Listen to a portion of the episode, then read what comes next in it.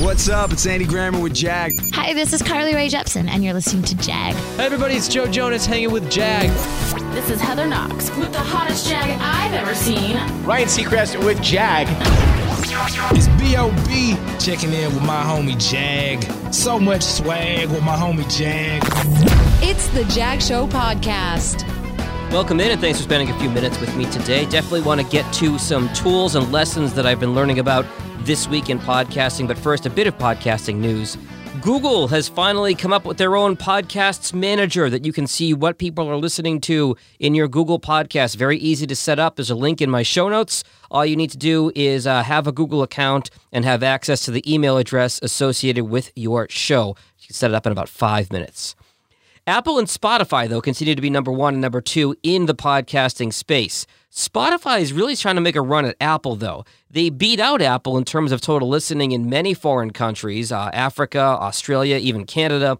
They lead Apple Podcasts in the state of New Jersey, and momentarily this week, uh, they had taken the lead over Apple in both New York and Apple's home base of California. There's a lot of data here. If you want to see it, there's an article from Voxnest in the show notes as well.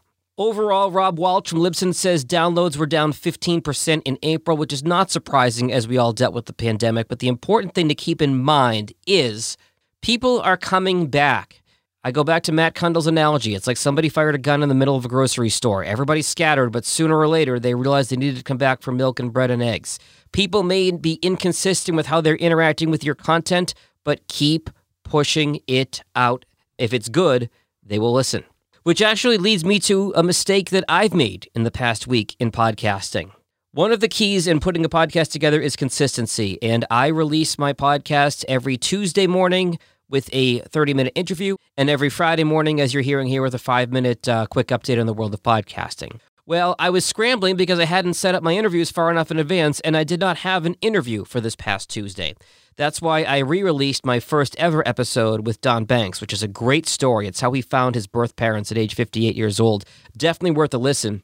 And I used the context of going back and listening to your first episode, but I honestly didn't have an interview this week. So I wanted to put out some content.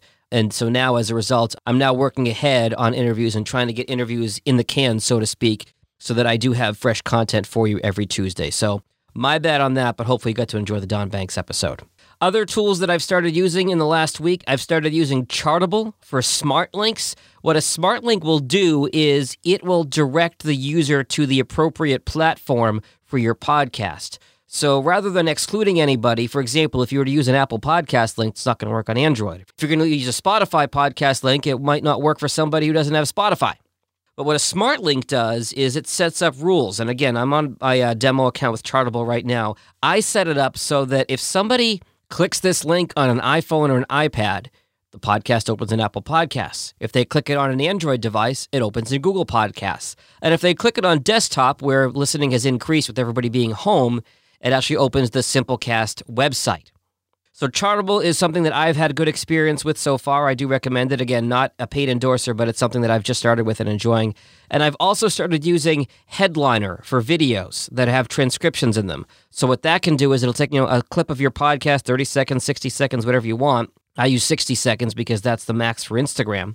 And it's a little video teaser. You can put a picture of your guest, you can have a transcription of what they're saying, and you can do a post on Facebook or Twitter that has the link to the full show, the smart link, and then it has the video as well. Click the video. Oh, that's interesting. Oh, the link is right here. Oh, it opens in the easiest way for me to listen to the podcast. So I've been using the combination of Chartable and Headliner largely for our Michigan Motors Forward podcast, but also the Jag in Detroit podcast. It might be how you're listening now. A couple quick podcasting notes before I leave. Congratulations to This American Life. They've won the first ever Pulitzer Prize for audio journalism uh, for their episode, The Out Crowd. It's about Mexican immigration, but it's cool to hear that there's now a Pulitzer Prize for audio journalism. About time.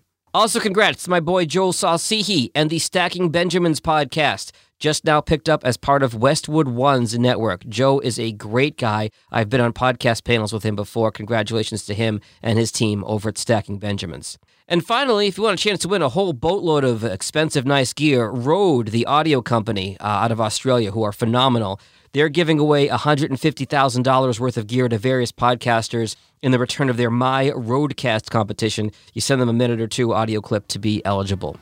Again, all the links for stuff I discussed is in my show notes for today. Stay healthy, stay safe, and we're back on Tuesday with Carrie Caulfield Arick, podcast editor and coach extraordinaire. Later. Thanks for listening to the Jag Show podcast. If you like what you heard, be sure to subscribe in Apple, Spotify, Google, or wherever you get your podcasts. New episodes are published every Tuesday and Friday morning. For help with your podcast, find Jag on social media at Jag in Detroit or on the web at jagindetroit.com.